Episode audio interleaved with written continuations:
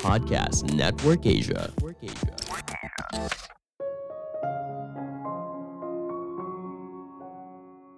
Untuk menguasai suatu bidang, bukan karena kamu punya bakat yang besar, namun mungkin kamu tahu cara belajar yang benar. Halo semuanya, nama saya Michael. Selamat datang di podcast saya, Sikutu Buku. Kali ini saya akan bahas buku The Art of Learning karya Josh Waitzkin.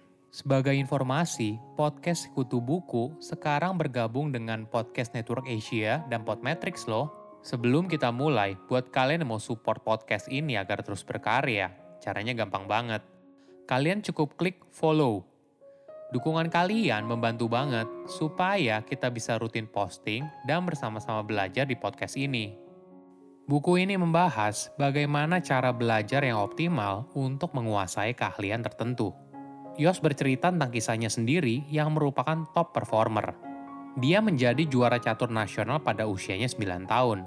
Ketika beranjak dewasa, Josh mencoba hal baru yaitu Tai Chi Chuan dan berhasil mendapatkan gelar World Champion.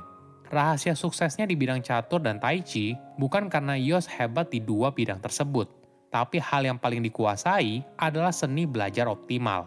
Kamu pun juga bisa menggunakan cara belajar ini tidak peduli apakah kamu berbakat atau tidak. Saya merangkumnya menjadi tiga hal penting dari buku ini. Pertama, perspektif dalam melihat kegagalan. Josh mulai bermain catur di Taman Washington Square Park, di mana dia merasa permainan catur merupakan hal yang cepat, semrawut, namun menyenangkan. Suatu hari, dia bertemu seorang guru yang membantunya untuk mendalami catur. Tantangan dari guru tersebut adalah bagaimana bisa mengajarkan permainan catur secara fundamental tanpa membuat Josh jadi kewalahan dan tetap semangat untuk belajar. Selain itu, gurunya juga tidak ingin Josh mengadopsi cara bermain catur orang lain. Dia ingin agar Josh bisa menjadi pemain catur sesuai gayanya sendiri.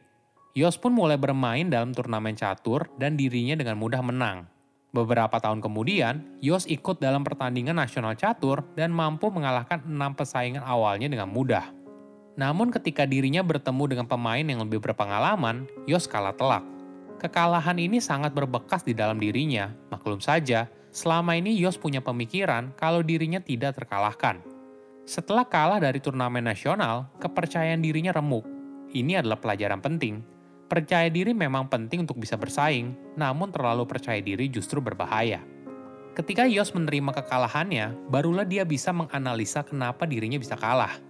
Josh baru sadar dia kalah karena kurang konsentrasi. Dalam turnamen catur dewasa, durasi pertandingan dua kali lebih lama dibandingkan permainan junior. Saat usianya masih muda, Josh sulit mengimbangi hal tersebut. Kekalahan ini akhirnya membuat dirinya sadar apa yang kurang dan mulai memperbaikinya. Ini adalah pelajaran yang menarik.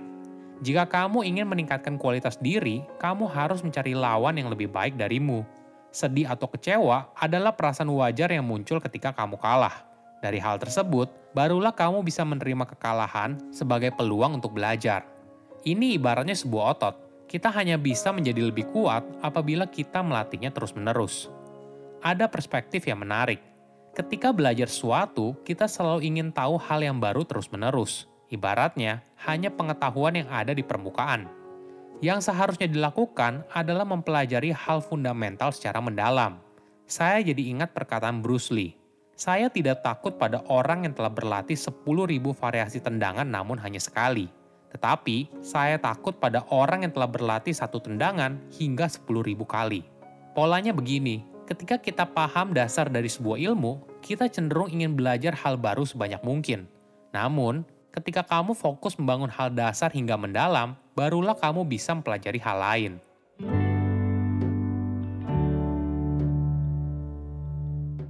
Kedua, cara belajar efektif. Catur boleh dibilang merupakan cabang olahraga yang tinggi kompetisi, ambisius, dan hanya sedikit orang yang bisa berhasil dan menjadi pemenang. Apa yang membedakan antara orang yang sukses dan tidak? Ternyata, perbedaan utamanya terletak pada cara mereka belajar. Sayangnya, terlalu banyak orang menyimpang dari jalan mereka menuju kesuksesan setelah satu kesalahan yang membuat mereka takut. Ini adalah bagian dari entity approach dalam belajar dan yang harus dihindari. Ketika kita melihat kecerdasan, keterampilan, atau bakat sebagai sesuatu yang tidak bisa diubah, maka keberhasilan atau kegagalan terlihat sebagai hasil dari seberapa banyak keahlian yang kamu miliki. Hal ini membuat kita cenderung berhenti ketika menghadapi tantangan yang sulit, karena kita percaya bahwa jika kita tidak dapat mengatasinya pertama kali, kita sama sekali tidak memiliki kemampuan untuk mengatasinya. Entity approach dalam belajar mencegah kita melakukan pembelajaran nyata sama sekali. Cara kedua yaitu incremental approach. Dengan cara ini, kita akan mendapatkan hikmah dari kesalahan atau kekurangan yang terjadi. Kamu sadar kalau kamu punya kemampuan untuk memahami konsep atau keterampilan apapun selama kamu bekerja keras untuk mencapainya. Orang yang memiliki incremental approach tidak takut dalam menghadapi kesulitan atau tantangan. Mereka melihat hal itu sebagai kesempatan untuk menjadi pribadi yang lebih baik. Ada sebuah penelitian yang menarik. Tim peneliti mengumpulkan sekelompok anak, lalu diberikan soal matematika yang mudah untuk dipecahkan. Mereka semua memecahkan masalah tersebut dengan benar dan maju ke babak berikutnya. Mereka lalu menerima soal yang jauh lebih sulit dan tidak dapat mereka selesaikan. Anak-anak dengan incremental approach senang dengan tantangan tersebut, sedangkan anak-anak dengan entity approach dilaporkan merasa putus asa. Di babak final, anak-anak kembali diberikan soal yang mudah. Mereka yang memiliki incremental approach mampu menyelesaikan soal tersebut dengan mudah. Sebaliknya, anak-anak dengan entity approach menjadi tidak percaya diri karena sebelumnya mendapatkan soal yang sulit, sehingga mereka tidak bisa menyelesaikan soal yang mudah.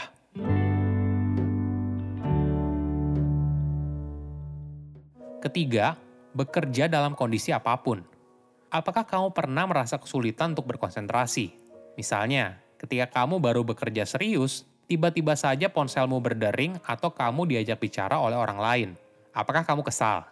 Ketika kita bereaksi pada gangguan tersebut dengan rasa marah atau stres, itu artinya kita sedang berada dalam hard zone. Dalam situasi ini, kita merasa kalau dunia harus menuruti kemauan kita. Namun sayangnya, dunia tidak berjalan seperti itu. Gangguan dalam konsentrasi pasti seringkali muncul. Ini adalah bagian dari kehidupan. Kita juga tidak bisa menunggu momen yang tepat baru bertindak.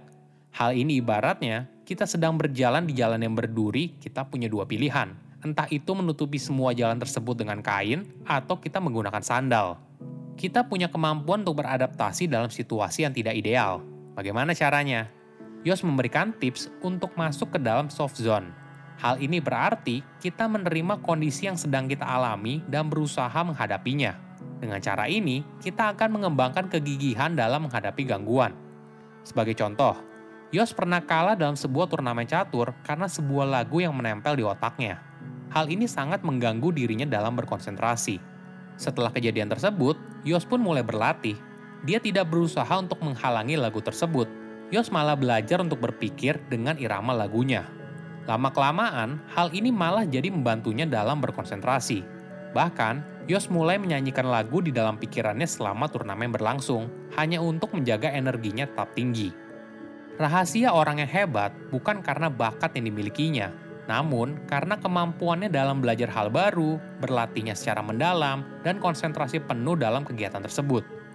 Saya undur diri, jangan lupa follow podcast Sikutu Buku. Bye-bye. Pandangan dan opini yang disampaikan oleh kreator podcast, host, dan tamu tidak mencerminkan kebijakan resmi dan bagian dari Podcast Network Asia.